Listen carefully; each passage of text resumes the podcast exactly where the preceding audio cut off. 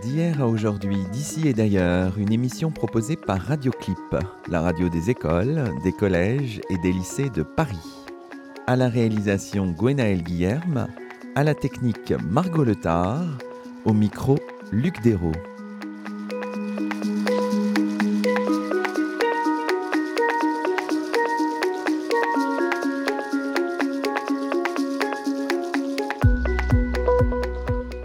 Bonjour à toutes et à tous, c'est le 14e numéro de Chemin d'Histoire, une émission proposée par Radioclip. Et nous avons la joie de cheminer aujourd'hui en compagnie de Lauré Braguier. Bonjour à vous. Bonjour Luc Dérault. Lauré Braguier, vous êtes professeur agrégé d'espagnol en classe préparatoire littéraire et docteur en études hispaniques de l'université Rennes 2.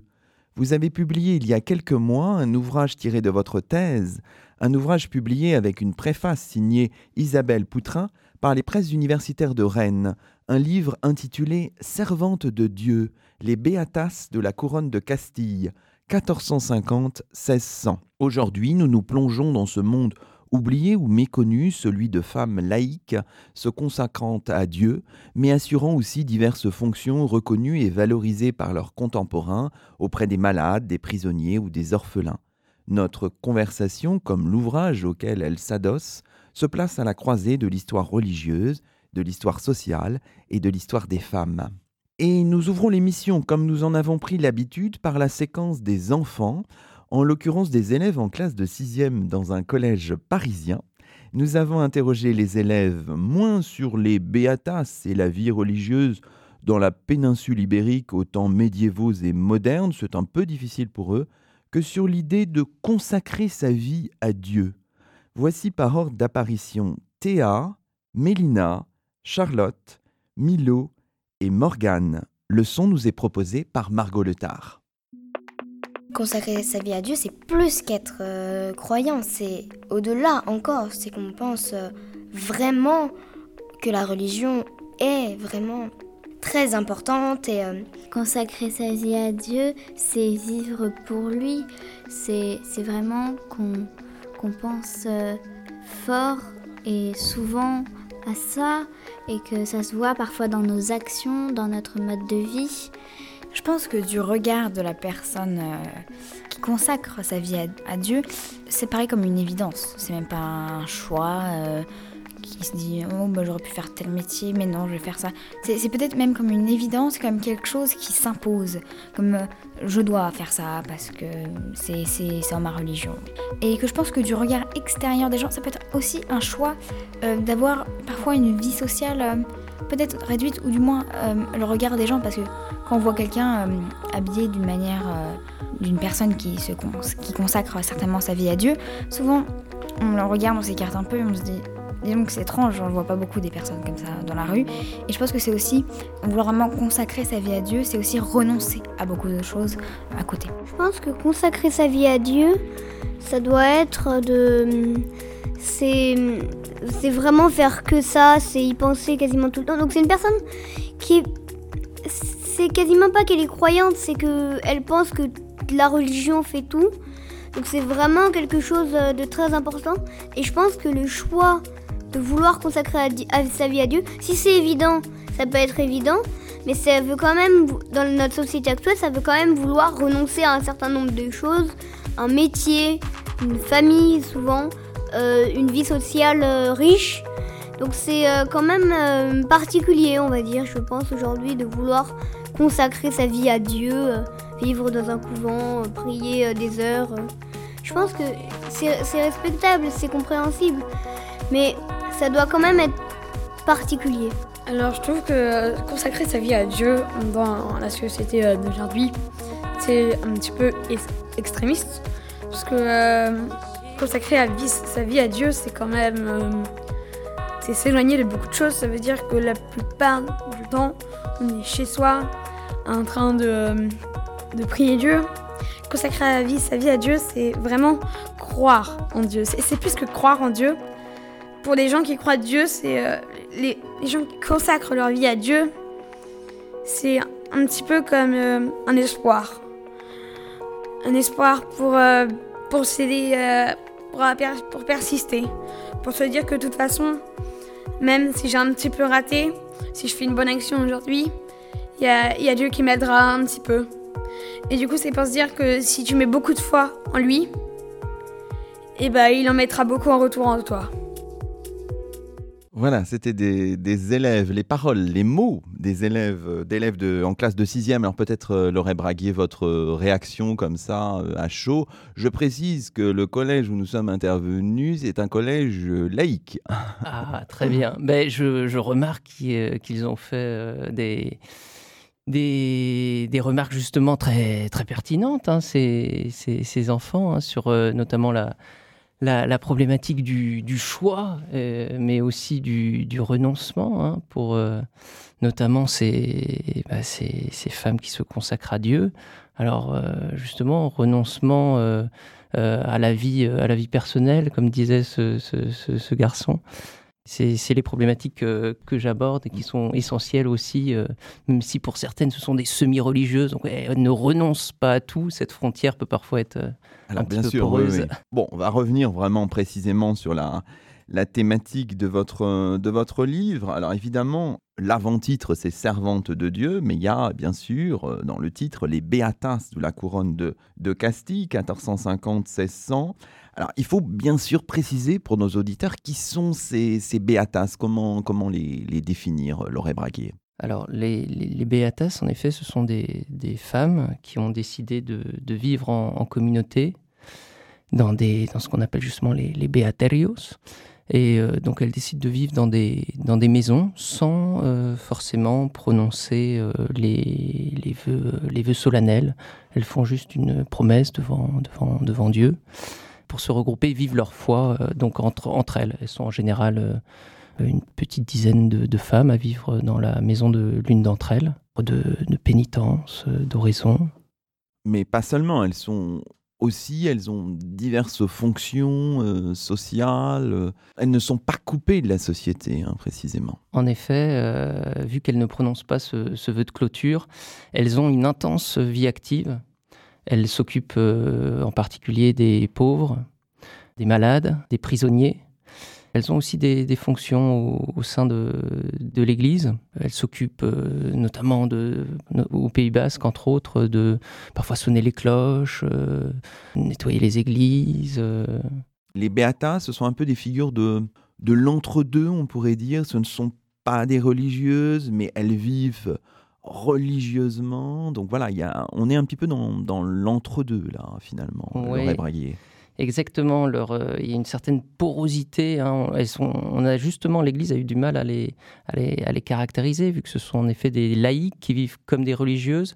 Certaines, euh, en effet, euh, appartiennent au, tiers-ordre et sont des, sont, des, sont des tertiaires. Certaines d'entre elles vivent aussi adossées, accolées à des, à des, à des chapelles ou aux abords des, des églises. Donc elles ont, elles ont cette vie, oui, de, semi-religieuse. Certaines d'entre elles euh, prononcent les vœux solennels, hein, pauvreté, chasteté, obéissance. Donc, euh, en effet, elles sont, elles sont assez difficiles à cerner. Et de ce fait, il y a eu euh, peu de sources ont été, ont été conservées sur ces, sur ces femmes. On verra la difficulté des sources et de la bibliographie, bien sûr, un peu plus tard dans l'émission. Alors, de quand datent les premières communautés de, de Béatas Si on faisait un peu la genèse de cette histoire-là, Laurent Braguier? On trouve des premières traces dans, dans les archives à partir du, du, XIIIe siècle, hein, autour de 1200, 1250. Le, terme de, Beata euh, apparaît dans les sources euh, espagnoles à partir de, 1420, 1450. Le terme se généralise hein, dans les sources.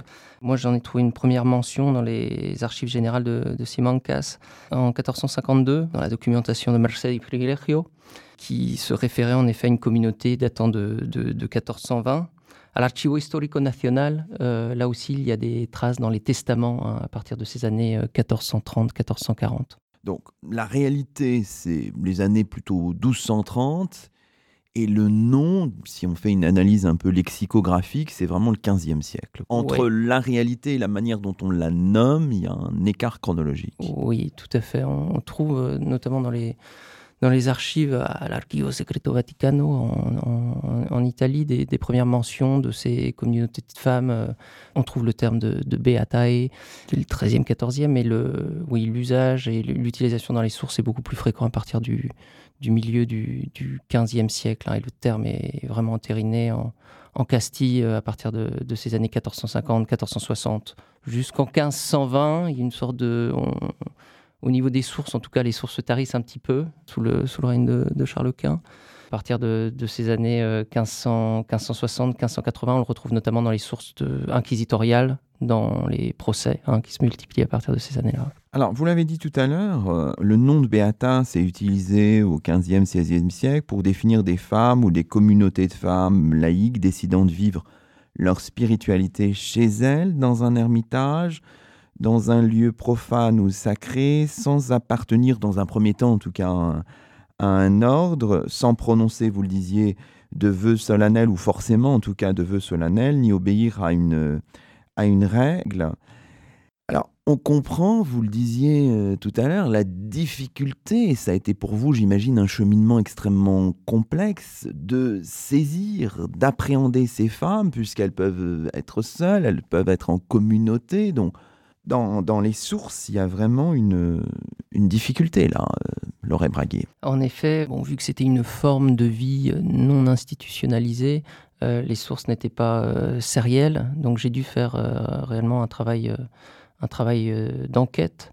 Donc en effet, je suis d'abord parti des... J'ai quand même essayé d'aller voir dans, les, dans les archives religieuses, hein, à l'Archivo Historico Nacional, dans la, carpeta Clero, hein, au sein du, clergé, pour essayer de trouver la documentation, et en effet, elle était extrêmement éparse. il y avait tout d'abord dans, ces, archives ce qu'on appelait les livres de fondation des couvents, qui euh, avaient gardé parfois la trace euh, de ces communautés euh, un petit peu plus marginales qui avaient ensuite été institutionnalisées. Donc j'avais en effet quelques, documents donc, dans, la, section clergé à Madrid. En effet, c'est finalement davantage hors des murs de l'institution ou des, futurs couvents que j'ai trouvé le, plus de documentation.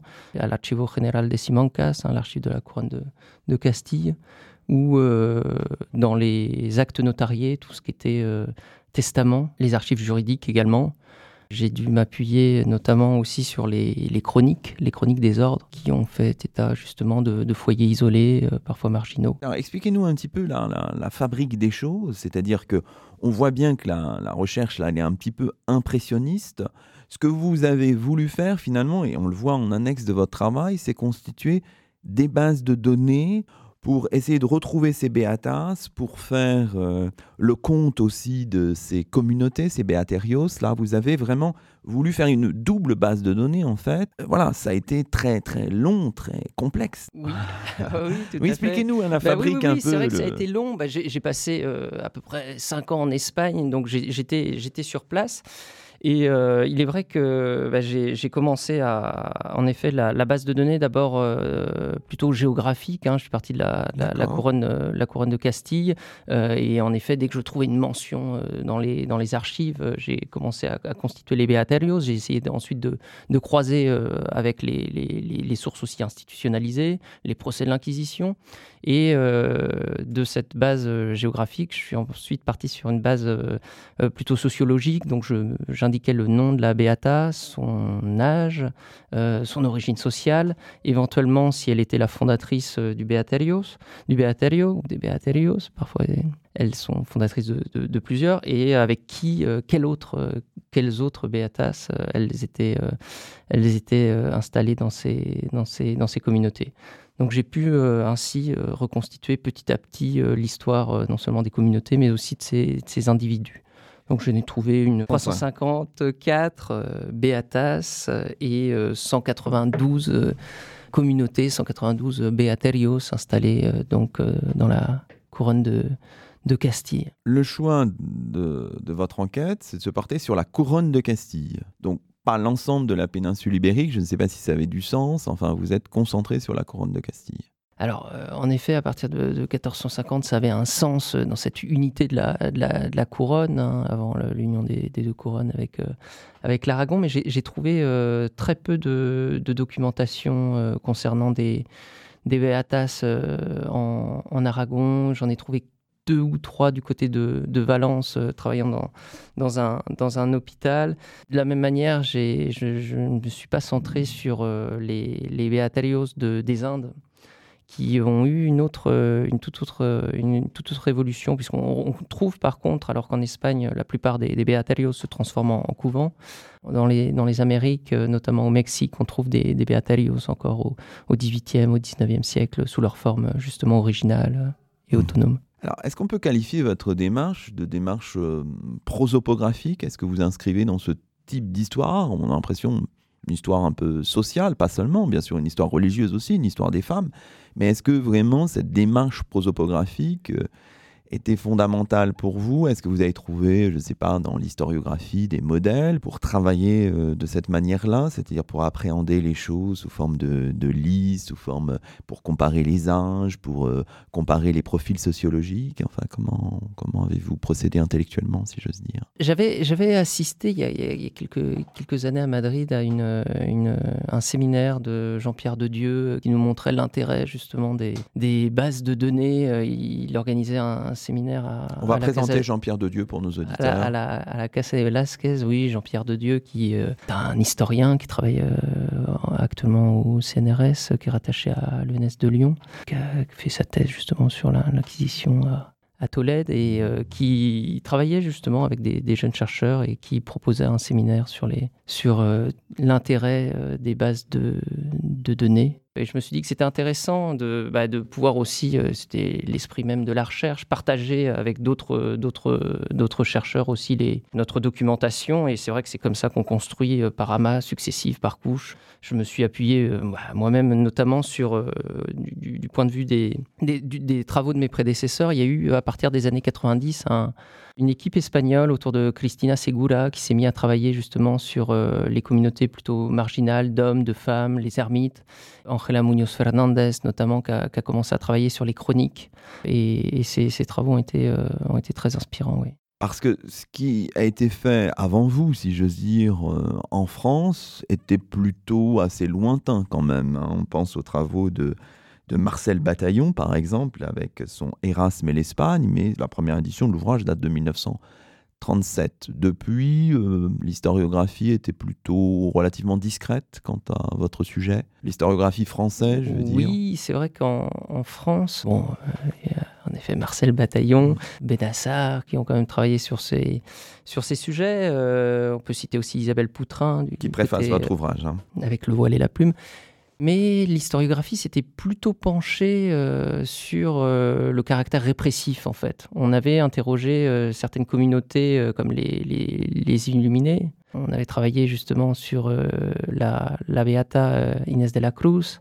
Mais en effet, ça avait été plutôt abordé du point de vue répressif, de l'Inquisition. Ces femmes étaient, étaient vues comme des, des marginales, des, des, des minorités persécutées où on s'était attaché à quelques grandes figures, hein, comme euh, la Beata des Piedrahita, hein, Maria de Santo Domingo, qui avait été euh, protégée par euh, Cisneros, mais sans vraiment voir que derrière ces quelques arbres qui cachaient en quelque sorte la forêt, il y avait d'autres femmes qui vivaient leur foi, leur spiritualité, loin de ces, quelques grands modèles de, de sainteté. Et en effet, c'était l'aspect plutôt social qui m'avait qui m'avait intéressé, voir comment elles étaient finalement très intégrées dans le, dans le tissu social, euh, à travers leurs activités, notamment de, bienfaisance euh, et d'instruction aussi. Alors parce que en fait finalement l'historiographie en tout cas française s'intéressait, vous, vous le dites finalement, plus à des figures marquées par une forme de, mysticisme, assez illuminées, etc. Alors il faut peut-être que vous nous précisiez pour, pour nos auditeurs hein, ce, qu'est, ce que sont les illuminés, l'illuminisme s'il vous plaît, Laurent Braguier, en quelques mots Alors, euh, en effet, j'évoquais euh, quelques figures de, l'illuminisme. Euh, c'est un mouvement qui se développe en Espagne à partir des années 1514, 1515. Il y, a, un édit qui est prononcé en Espagne, l'édit des, des, Alumbrados, hein, l'édit des, Illuminés en 1525 pour mettre fin à ces formes de, spiritualité. Et euh, en effet, les Illuminés sont, persécutés autour de ces années 1525-1530. Et on retrouve un deuxième foyer, euh, notamment à, à Llerena et à, et à Jaén autour des années 1579, 1580 une sorte de, résurgence de ces, de ces mouvements euh, parfois associés euh, à du protestantisme. Alors, on comprend donc votre travail. Donc, vous avez constitué ces, ces, bases de données en essayant de vous détacher justement des figures les plus, les plus connues. On imagine que ces bases de, de données sont encore en construction. C'est un processus. On peut toujours trouver, j'imagine, d'autres figures, etc. Donc, forcément, on se pose aussi la question, y a-t-il des effets de de sources pour euh, apprécier la chronologie ou la géographie des Beaterios euh, Comment lutter contre ça Comment endiguer un peu ce phénomène Comment l'historien se, débrouille avec ça, si j'ose dire Oui, oui, non, c'est une question euh, tout à fait pertinente. Euh, bah, le, choix même de, l'espace, hein, cette, euh, cette couronne de Castille, il est vrai que j'ai trouvé des, de fortes disparités entre le Pays basque, où subitement, en effet, je, trouvais des, sources sur 4-5 Beaterios, qui étaient extrêmement denses, où il y avait en effet une vingtaine de de, de Beatas et des sources euh, beaucoup plus erratiques, euh, notamment en, Galice ou, euh, ou, dans les Asturies. Après, j'ai essayé de pas non plus tirer des, conclusions hâtives par rapport aux, résultats, notamment sur la question de, l'ancrage hein, de ces, ces Beaterios. J'ai essayé de, oui, plutôt faire ce, travail d'enquête où j'expliquais je, quels avaient été les, les endroits où je les avais découverts et oui, donc ça veut dire que votre livre, c'est à la fois évidemment un livre qui euh, sera une référence hein, pour l'étude euh, des Beatas, et en même temps, c'est un tremplin pour euh, d'autres enquêtes faites par vous et par d'autres. Bah, c'est un chemin. En quelque sorte, oui. Je pense qu'il y, a encore un, travail de, fond à mener, euh, notamment dans les, dans les archives locales, euh, où il y a, à mon avis, beaucoup, d'éléments à apporter. Euh, aux archives de, de Valladolid, il y a encore énormément de procès civils où, j'avais, j'avais repéré quelques, quelques noms et il serait, il serait utile d'augmenter cette base de données. Hein. c'est un travail qui se... Bon, bah, c'est un c'est un chemin pour les décennies, voire les siècles futurs. Alors si on essaye un peu de faire une, pour terminer cette première séquence de, l'émission, une, typologie des Beatas, c'est un peu complexe. Il faut aussi évidemment imaginer que tout est une question de point de vue. Hein. Les, Beatas, pour l'Église, sont des, des ferventes laïcs qui décident avec un vœu simple ou une promesse de servir Dieu, de s'investir dans des œuvres hospitalières et éducatives, et dans ce sens, elles sont des, des euh, Christi, des servantes ou des épouses de Dieu. Donc le, le point de vue de l'Église, qui est particulier, vous l'avez en tête, mais ce n'est pas le point de vue exclusif de votre, de votre livre, Laurent Praguier. Ça a donné quand même hein, ce, cet avant-titre. Servante de Dieu, ces mots-là, ce sont les mots de, de l'Église. Tout à fait. On, remarque en effet que dès le christianisme primitif, euh, il existait ces, vierges, euh, ces vierges consacrées euh, qui décidaient de justement consacrer leur vie, leur vie à, Dieu en, prononçant ces, vœux simples. Il y a eu toute une évolution hein, concernant ces, vierges, ces vierges consacrées on remarque en effet que euh, l'Église a cherché à les, à les, à les caractériser. Il y avait en effet tout d'abord ces, béatas qui vivaient euh, seuls ou qui vivaient en, communauté, qui pouvaient euh, dépendre parfois de, l'évêque ou de, frères franciscains, hein, souvent, dominicains aussi parfois statut assez, euh, assez fluctuant. L'Église a essayé, essayé de les caractériser, mais en effet, elle se distingue de ces, de ces moniales par une certaine forme d'autonomie, euh, notamment dans la non-prononciation des, des, vœux. Alors, vous le disiez tout à l'heure, il y a quand même un cas particulier, ce sont ces béatas tertiaires qui vivent dans des couvents et des cloîtres euh, auprès des, des frères mendiants. Expliquez-nous un petit peu ce cas particulier. Les, tertiaires, euh, tertiaires régulières, prononcent euh, parfois, euh, lors d'une profession solennelle, les, trois vœux. En effet, ce sont les, béatas qui sont le, plus institutionnalisés Et en effet, elles participent aux cérémonies et ont une vie beaucoup plus institutionnalisée, oui, que certaines béatas qui vivent au contraire dans, dans leur maison sans, sans prononcer en particulier le, le, le, vœu de clôture. Le nombre de, de, tertiaires progresse au fil de votre période, entre 1450 et 1600 Oui, oui, oui, tout à fait. La part des, des Beatas qui vivent notamment seuls ou dans des, dans des communautés beaucoup moins institutionnalisées, soit sont vouées à disparaître, et puis à partir de ces années 1520, euh, l'Église espagnole aussi euh, met la pression sur, euh, sur ces communautés de femmes jugées trop, trop autonomes, notamment à travers leurs déplacements. On essaie d'instituer le, le vœu de le, vœu de clôture. Donc c'est vraiment une volonté de l'Église. Hein. Oui, l'Église romaine, puis l'Église espagnole prend le relais en effet à partir de ces années 1500, 1540. Après avec le Concile de Trente, hein, là, les, les, les Béatas sont véritablement euh, forcés de, de vivre entre, entre les murs du couvent. Ouais. C'est ça. Donc il faut bien rappeler pour nos auditeurs le contexte, la réforme catholique ou la contre-réforme a pour votre histoire des effets euh, très importants, évidemment. Oui, tout à fait. On parle beaucoup des, sessions de la 63e et 64e session du, du Concile de Trente euh, en 1563, mais on remarque que c'est un phénomène qui s'inscrit davantage euh, dans la durée. À partir déjà des, années 1520, des bulles sont prononcées pour, euh, pour encadrer progressivement les, les béatas qui n'ont plus le droit de, de sortir de leur communauté. Ou, donc il y a, une, y a une, institutionnalisation progressive.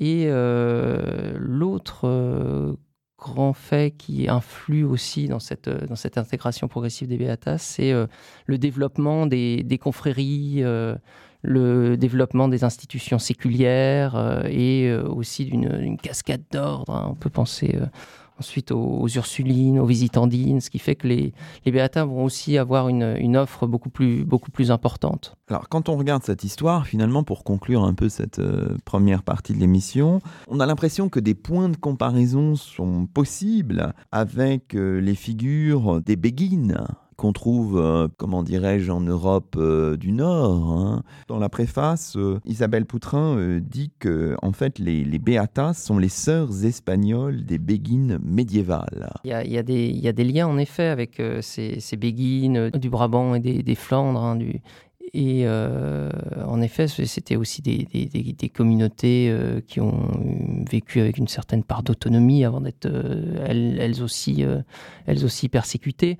On remarque qu'en Europe, justement à la même période, au XVe siècle, on a ces mouvements féminins de, spiritualité.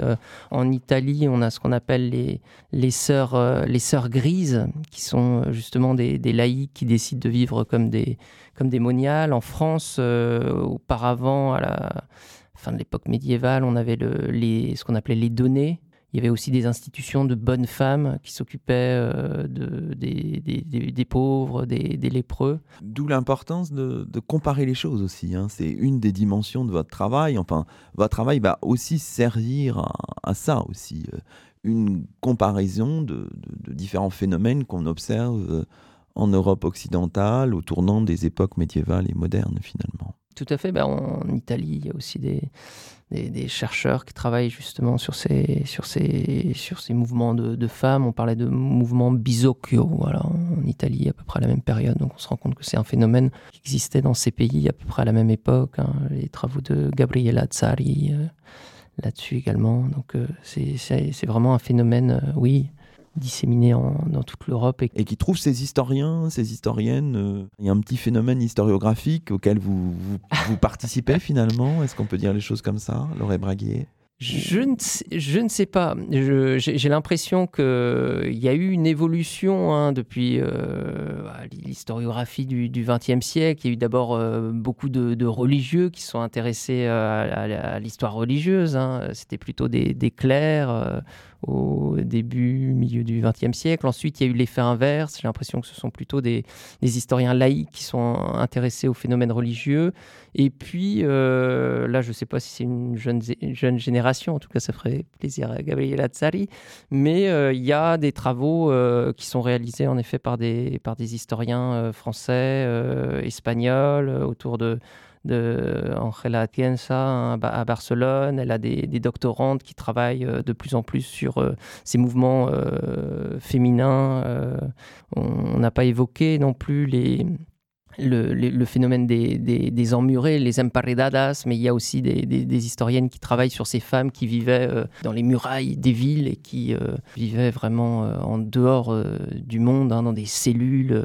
Donc des, recherches actuellement sont faites en effet en Espagne, en Italie, autour de ces, de ces mouvements un peu plus marginaux sur lesquels il y a moins de sources mais qui mobilisent en effet les, chercheurs euh, étrangers actuellement. Alors, vous dites les chercheurs, on a l'impression que c'est plutôt des historiennes et que vous êtes finalement, dans cette galaxie-là, une exception masculine, Laure Braguier. Est-ce qu'on veut dire les choses? Est-ce que c'est plutôt une historiographie faite par des, par des femmes? Et est-ce que d'ailleurs la question a un quelconque intérêt? Je ne sais pas, formuler comme je le fais bah, j'avais pas réfléchi à la, à la, question de cette manière, mais c'est vrai que ce sont plutôt des collègues femmes qui travaillent sur ces, sur ces questions. On citait Isabelle Poutrin, Christina Segura, euh, Maria del Mar Gregnacid, euh, Angela Atienza. Ce sont, ce sont surtout des, des femmes qui, qui, travaillent sur ces projets et, et alors, tant mieux.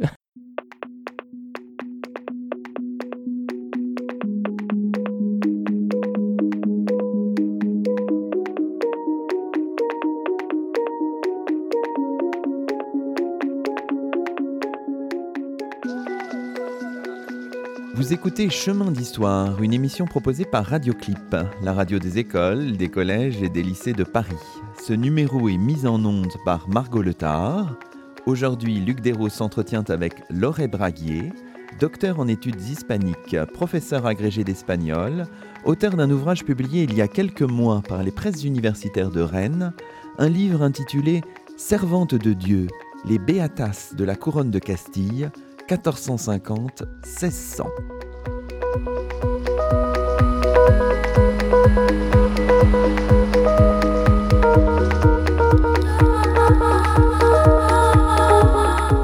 Alors, dans la seconde partie de notre émission, Lauré Braguier, on peut revenir un peu sur quelques aspects saillants de votre, ouvrage, en revenant peut-être sur la chronologie de, des fondations des Beaterios. Vous disiez tout à l'heure que vous aviez commencé par constituer cette base de données-là. On observe un pic de fondation euh, entre 1480 et, 1520, c'est ça? Avec euh, près de 100 béatériaux hein, créés sur cette euh, période, soit plus de la moitié, hein, dont un tiers entre ces années 1480 et 1500. Avec une, géographie de, de, ces béatérios, là, entre 1450 et 1600 plus généralement, est-ce qu'on peut arriver à à la déterminer. On a l'impression que le mouvement démarre plutôt dans la région de Tolède au XIVe siècle et se diffuse ensuite en Vieille Castille, au Pays Basque, en Estrémadure, en, Andalousie. Euh, laissant plutôt de côté la, la Galice, les Asturies. Hein, oui, un tout à fait. Oui, oui, les chiffres euh, de la répartition des Beaterios sur le territoire euh, sont, sont, très révélateurs. Hein. Ils montrent justement cette prééminence de la région de Tolède, de Vieille Castille où sont situés euh, près d'un tiers hein, des, des Beatarios, 68 hein, euh, au total, soit 35%. Euh, Mais qu'est-ce que ça veut dire ça? Enfin, est-ce qu'il faut en tirer une conclusion particulière ou est-ce que c'est lié à ce qu'on disait tout à l'heure, un petit peu un effet de source? Enfin, il y a l'effet de source. Après, on remarque en effet, c'est surtout dans cette région de, Tolède hein, qui connaît une véritable, une véritable effervescence, notamment dans, dans, la ville même. On peut penser que euh, c'est plutôt des, des, espaces qui étaient sans doute plus ouverts, euh, notamment au, courant religieux. On peut penser à la dévotion moderna de ces années 1480. C'est plutôt des centres de, pouvoir religieux ou des grands évêchés. Si on examine de près hein, les lieux de, de, vie de ces, ces, communautés, on voit une, une grande diversité. Laurent Braguier, avec la prédominance, dites-vous, de la maison, mais aussi des ermitages, des cellules, des hôpitaux, euh, et une implantation finalement de plus en plus urbaine, en quelque sorte. En effet, on, remarque que ça peut aller de, la chapelle, euh, une vieille bâtisse, euh, un ermitage, un hôpital, une église, parfois même une grotte hein, pour certaines, l'aile d'un château pour les nobles. Cependant, en effet, une, euh, étude plus approfondie montre que les beaterios sont davantage situés euh, dans des, dans des maisons bon, pour mener une vie plutôt humble. Hein. En effet, c'est un, phénomène au départ plutôt rural et qui devient un phénomène urbain à, 80-90% à, la fin de, à la fin de la période. Vous consacrez plusieurs chapitres, ou une partie en tout cas, à l'approche de la vie économique des, des Beaterios. Et vous revenez sur les, ressources euh, de ces, de ces communautés. C'était important de le faire. Et là, j'imagine que vous comblez vraiment une, une forme de lacune ou de, voire de béance historiographique, euh, Lauré Braguier. Euh, j'ai essayé de m'intéresser en effet au système de, de subvention, de patronage religieux justement de ces, de ces communautés. Et euh, il est vrai qu'il y avait peu de, peu de, travaux sur euh, ses fondateurs, sur euh, les systèmes et les intérêts patrimoniaux, politiques des, fondations, la vie économique aussi au sein des béatériaux, le fonctionnement, la, question aussi de la dot, tout à fait. Et on, remarque qu'il y a des, enjeux très importants hein, pour, les, pour les fondateurs. Certains, certaines familles nobles essaient en effet de fondre des béatériaux euh, et euh, ils essaient d'y placer euh, notamment leurs filles hein, comme béata supérieure pour diriger la communauté. Et il y a en effet ici des, intérêts économiques qui sont en jeu et que vous, vous dégagez. Et que, que j'étudie en effet en particulier sur, les, sur certains euh, Beaterio de Tolède notamment, ou le Beaterio des, des Bañuelas. Et là, vous avez des sources importantes pour le faire, enfin, qui sont peut-être plus systématique qu'ailleurs Enfin, expliquez-nous. Là, les sources étaient quand même euh, assez, euh, assez importantes, euh, en effet, sur les, sur les testaments, notamment, hein, parce que certaines béatas opéraient des, des veillées, hein, veillées funéraires. également, lorsqu'une famille décidait de, d'obtenir des, des messes hein, de la part des, des, des, béatas, elles effectuaient en effet des, des dons plutôt bien recensés. Donc, en effet, c'est la partie où j'avais quand même suffisamment de, sources. Et concernant tout ce qui était euh, privilège, notamment de la part de la, couronne, là aussi, j'ai pu euh, avoir euh, des, en quelque sorte des pics de sources, sachant que voilà, dans les archives de, de Simancas, notamment, là, j'ai eu des accès à, des sources concernant des aumônes de la part notamment d'Isabelle la catholique. Et là, j'ai eu énormément de sources sur, les, sur ces dons donc euh, du point de vue des sommes aussi, euh, pour connaître à quoi ils étaient alloués également. Cette partie était sans doute celle sur laquelle j'avais le, plus de sources en effet. Évidemment, dans votre ouvrage, vous vous intéressez à, à, la question de la sociologie du groupe concerné, on le disait tout à l'heure, et vous notez avec vos superbes graphiques par secteur de la page 114 et de la page 115, vous, vous notez qu'il y a une forme de domination de la noblesse. Hein. C'est ça, de manière globale, sur l'ensemble de la, période que vous considérez. Oui, tout à fait. Euh, on, remarque euh, une, présence euh, importante de femmes nobles. 57% hein, sur, sur, sur l'ensemble de, la période. Après, il y a des distinctions. En effet, si elles vivent seules ou si elles vivent à plusieurs. Quand elles vivent en, groupe, en effet, ça peut atteindre jusqu'à 72%, hein, contre 12% pour les pecheros. Pecheros, il faut préciser pour nos auditeurs. Ce sont euh, voilà les, femmes issues de la, petite euh, bourgeoisie. Hein. Donc, euh, de nombreuses béatas nobles, ce qui peut s'expliquer par sans doute une, indépendance euh, financière aussi. Hein. De nombreuses euh, femmes nobles, surtout au début de la période, préféraient vivre euh, leur foi avec une certaine indépendance, sans forcément prononcer les vœux, sans être enfermées au sein d'un couvent, donc tout en ayant une certaine, un certain, certaine aura, une certaine respectabilité, hein, ce qui peut expliquer la présence peut-être plus importante de femmes nobles euh, dans ce groupe des, des, Beatas. Mais ça s'inverse. Elles sont réduites à une peau de chagrin puisqu'elles n'atteignent plus que 28% entre 1560 et 79. Elles sont euh, pratiquement inexistantes à la fin de, à la, fin de la période. Comment, comment l'expliquer?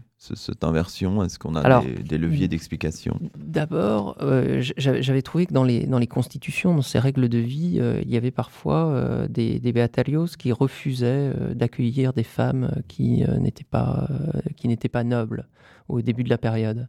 Ensuite, on remarque qu'à partir des années 1500, certains, certains beatarios, qui étaient composés de femmes nobles, décident d'accueillir et d'élargir le groupe. Il y a aussi beaucoup de beaterios qui étaient tenus par des femmes nobles qui décident aussi d'accueillir des femmes euh, pauvres. Je pense qu'aussi sur la fin de la période, il y a aussi un problème de respectabilité. On, remarque qu'il y a de plus en plus de, procès inquisitoriaux contre ces femmes donc ça devient moins attractif en Et ça devient en effet euh, beaucoup, moins, beaucoup moins attractif pour ces, pour ces femmes. D'où viennent ces femmes qui appartiennent à des milieux euh, sociaux inférieurs? De, de, quels milieux sociaux viennent-elles? Alors il y a, y a, des femmes qui viennent plutôt du, du, patriciat urbain, hein, de, la, de, la, riche bourgeoisie. Hein. Notre enquête nous a permis de retrouver des femmes sans ascendance noble, mais qui euh, sont des veuves, des femmes mariées fortunées, hein, entretenant grâce à leurs revenus l'ensemble du Béatario. Elle représente à peu près 7% de, de l'effectif total. Hein. Mais il y a aussi des euh, milieux encore, encore moins favorisés. Il y a en effet des milieux moins favorisés, petit artisanat des villes, hein, des, les jornaleras, hein, les, les, milieux sociaux inférieurs, on peut penser aux laboureurs, domestiques, pauvres, sont, sont également représentés. Hein. ils représentent à peu près 10% des, des Beatas.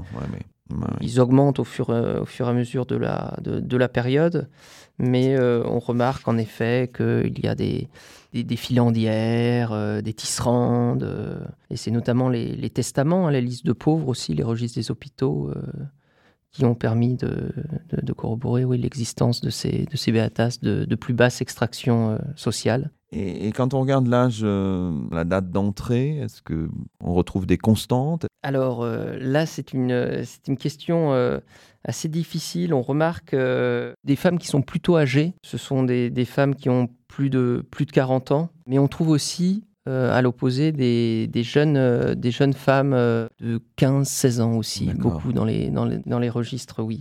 Alors, si on, s'intéresse maintenant aux règles de vie de ces, de ces béatas, vous l'avez dit, il faut euh, toujours avoir en tête que les tertiaires ont un mode de vie peut-être euh, plus particulier, hein, puisque là, la, la, simple promesse, le vœu simple, euh, sont remplacés par une véritable profession de foi.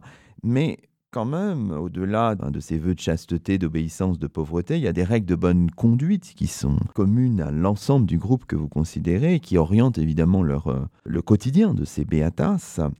Évidemment, il faut toujours avoir en tête que les béatas célèbres, ces figures connues dont la vie est marquée par des révélations divines, des transports, des visions prophétiques, des miracles, c'est peut-être un mode de vie un peu exceptionnel. Il ne faudrait pas le généraliser pour euh, les Beatas lambda, si j'ose dire, les choses sont peut-être un peu plus, plus simples, Laurent Braguier.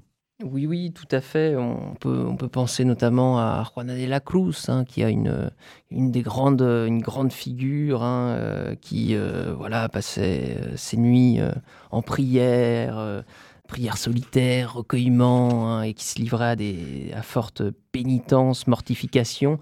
Mais euh, on remarque aussi que voilà, beaucoup de, de béatas menaient une vie euh, souvent très simple, euh, s'occupant bien souvent d'un petit potager et s'occupant justement des, des, des, œuvres de bienfaisance, en, allant chaque matin travailler dans les hôpitaux voilà, faut, faut pas en effet. Euh, oui, c'est toujours euh, l'histoire de l'arbre qui cache la forêt, euh, ce que vous évoquiez tout à l'heure. Mais disons qu'on peut dire que la vie des, des Béatas, c'est en fait à la fois contemplative et puis marquée par des activités euh, profanes euh, auprès des indigents, des malades. Oui, tout à fait. C'est une vie, c'est une vie très très réglée hein, par la par la prière, hein, le, recueillement, cette vie contemplative. Mais en effet, plus de plus de 16% menaient une vie active, que ce soit notamment oui dans les hôpitaux, en allant soigner, laver les malades ou elles avaient des missions même plus singulières, hein, notamment l'aide aux orphelins. Euh, mais aussi le, secours des prisonniers ou des anciennes prostituées. Alors, vous l'avez dit tout à l'heure, là encore, mais on peut revenir un petit peu là-dessus. la fin du XVIe siècle, c'est le temps finalement des, soupçons, hein. c'est le temps d'une hostilité croissante, mettant en doute notamment la chasteté des Beatas, et c'est le temps du, déclin qui commence même, vous le dites, euh, à partir de, la, décennie 1500, 1520, c'est le temps des procès inquisitoriaux contre les Beatas tout au long du, XVIe siècle. Alors comment, comment s'opère cette, cette dilution finalement et comment se fait l'intégration des, des Beatas dans diverses branches euh, religieuses en plein essor au XVIe siècle? Comment ça, mm-hmm. ça se passe en fait, cette, cette période de, de, transition en quelque sorte, Lauré Braguier Vous faites bien de rappeler cette période des années 1520. On remarque que les Beatas ont été tolérés parce que je pense aussi euh, qu'il y avait un manque de, main-d'œuvre hein, pour s'occuper de, des, œuvres d'assistance, euh, des, malades, des pauvres. Et, les, les, Beatas ont été, été les, bienvenus. Mais bah, l'irruption soudaine de, la réforme hein, en Allemagne euh, en 1517 la réaction aussi à, Worms hein, de, Charles Quint ont favorisé une période de, méfiance, hein, comme vous le disiez, euh, de contrôle accru hein, des pratiques et des, communautés religieuses. Il y a eu un cordon sanitaire qui s'est mis en place aussi autour de, l'Espagne pour la protéger de la, contagion de la doctrine luthérienne. Donc on remarque au cours de ces années 1520-1550 en effet un, durcissement des règles des ordres religieux et de l'Église qui souhaite euh, redéfinir euh, et mieux classer les différentes familles en les, réformant, dont les, les Beatas qui euh, vont en effet euh, progressivement euh, intégrer les, couvents. En effet, la, plupart du temps, elles intègrent en effet des couvents, mais parfois en devenant des tertiaires d'abord séculières, puis régulières en particulier à partir des années 1560-1570, où le mouvement s'accélère. la plupart d'entre elles, en effet, euh, rejoignent euh, un, couvent ou passent euh, sous un tiers-ordre, en général franciscain à plus de, plus de 50%, dominicain pour 10% d'entre elles. Certaines intègrent en effet aussi les, couvents de, carmélites à, à, 7%. Alors on peut conclure cette émission, si vous voulez bien, en réfléchissant finalement à un des aspects de votre livre. Finalement, votre livre, c'est aussi une histoire une réflexion sur l'histoire des, femmes hein, et sur la question de l'autonomie euh, des femmes ou non euh, dans une société euh, d'ancien régime, une autonomie qui est évidemment impossible, mais qui n'exclut pas, vous le dites, diverses marges d'action des femmes. Oui, c'est vrai que c'est aussi un grand moment de, protagonisme féminin, de protagonisme féminin, j'allais dire.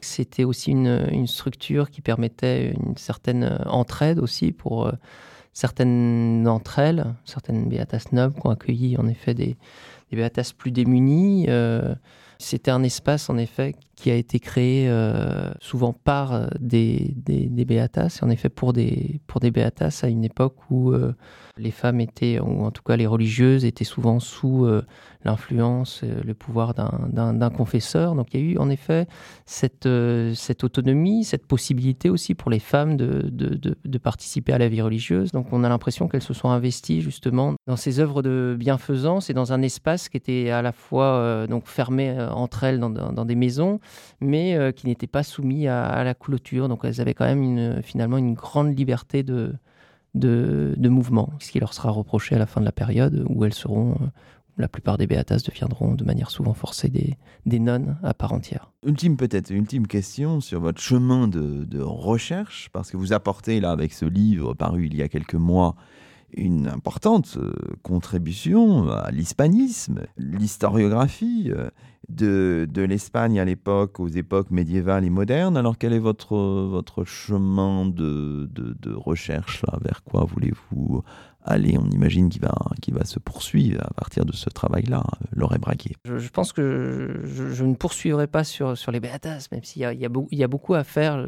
C'est notamment la je pense qu'il y a des, des, recherches à mener euh, au, en Amérique latine, euh, même aux Philippines, sur ces beaterios. J'ai l'impression mhm. que la question n'est pas du tout traitée, très peu traitée. On parle souvent de, de beatas dans des, dans des procès de sorcellerie. Enfin, il y a, j'ai l'impression qu'il y, y, a beaucoup à faire, sachant que les institutions ont perduré beaucoup plus longtemps, ont été beaucoup plus ancrées dans les, dans les, dans les villes en, en, en Amérique latine. Mais euh, si je devais prolonger mes recherches, je pense que je serais davantage intéressé. Euh, je, suis, tombé au cours de ma recherche sur des, sur des archives euh, concernant les, les, les, prisonniers. c'est quelque chose, c'est un, un, univers, l'univers carcéral au XVIe siècle. C'est une recherche que j'aimerais sans doute mener. La question des, du, mode de vie de ces, prisonniers. J'étais tombé sur des listes d'objets qu'on avait prélevés voilà, au hasard des recherches à l'Archivo Histórico Nacional, j'étais tombé sur ces, sur ces documents. Le mode de vie de ces, de ces emmurés, de certaines recluses, euh, la Semparedadas m'a relativement marqué. Ces femmes qui vivaient vraiment dans, dans, une, dans une toute petite cellule, dans les, dans les murailles des villes, euh, sans eau, sans pain. On leur glissait à travers euh, une toute petite grille qui ensuite était fermée. Voilà, cette, cette image de, de, Beatas emmurée vivante m'a marqué. Je sais pas, j'étais aussi tenté de poursuivre sur mhm. la question de, du, des prisonniers, leurs, conditions de vie. Très, très, très belle perspective. Donc, la, la, fibre historienne, ça y est, vous l'avez, parce que je rappelle pour nos auditeurs que votre formation au départ, c'est pas la formation d'un historien. Et vous l'êtes finalement euh, devenu et magistralement avec ce livre-là. Oui, en toute humilité, c'est vrai que je reste un, hispaniste, euh, mais j'ai été, euh, il est vrai, souvent en contact d'historiens. J'ai suivi des cours de, de paléographie et c'est un monde, un univers euh, vers lequel je, je, de plus en plus, je m'en rapproche, mais je, je reste toujours admiratif de mes collègues et de mes confrères euh, historiens. Bon, bah merci beaucoup. Hein. Et c'est ainsi que se termine le 14e numéro de Chemin d'Histoire d'hier à aujourd'hui, d'ici et d'ailleurs, l'émission d'histoire de Radioclip. Nous étions en compagnie de Lauré Braguier, docteur en études hispaniques, professeur agrégé d'espagnol, auteur d'un ouvrage vivement recommandé, un livre publié par les presses universitaires de Rennes et intitulé Servante de Dieu, les Béatas de la couronne de Castille 1450-1600. À la semaine prochaine pour un nouveau rendez-vous d'histoire sur Radio Clip, la radio des écoles, des collèges et des lycées de Paris.